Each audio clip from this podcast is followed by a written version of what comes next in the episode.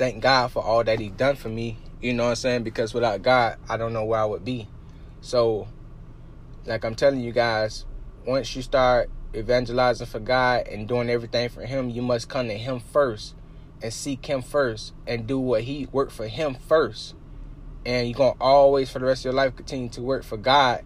But He's gonna give you your gifts and your blessings and things that you never thought you would do and things that you never thought would, would come.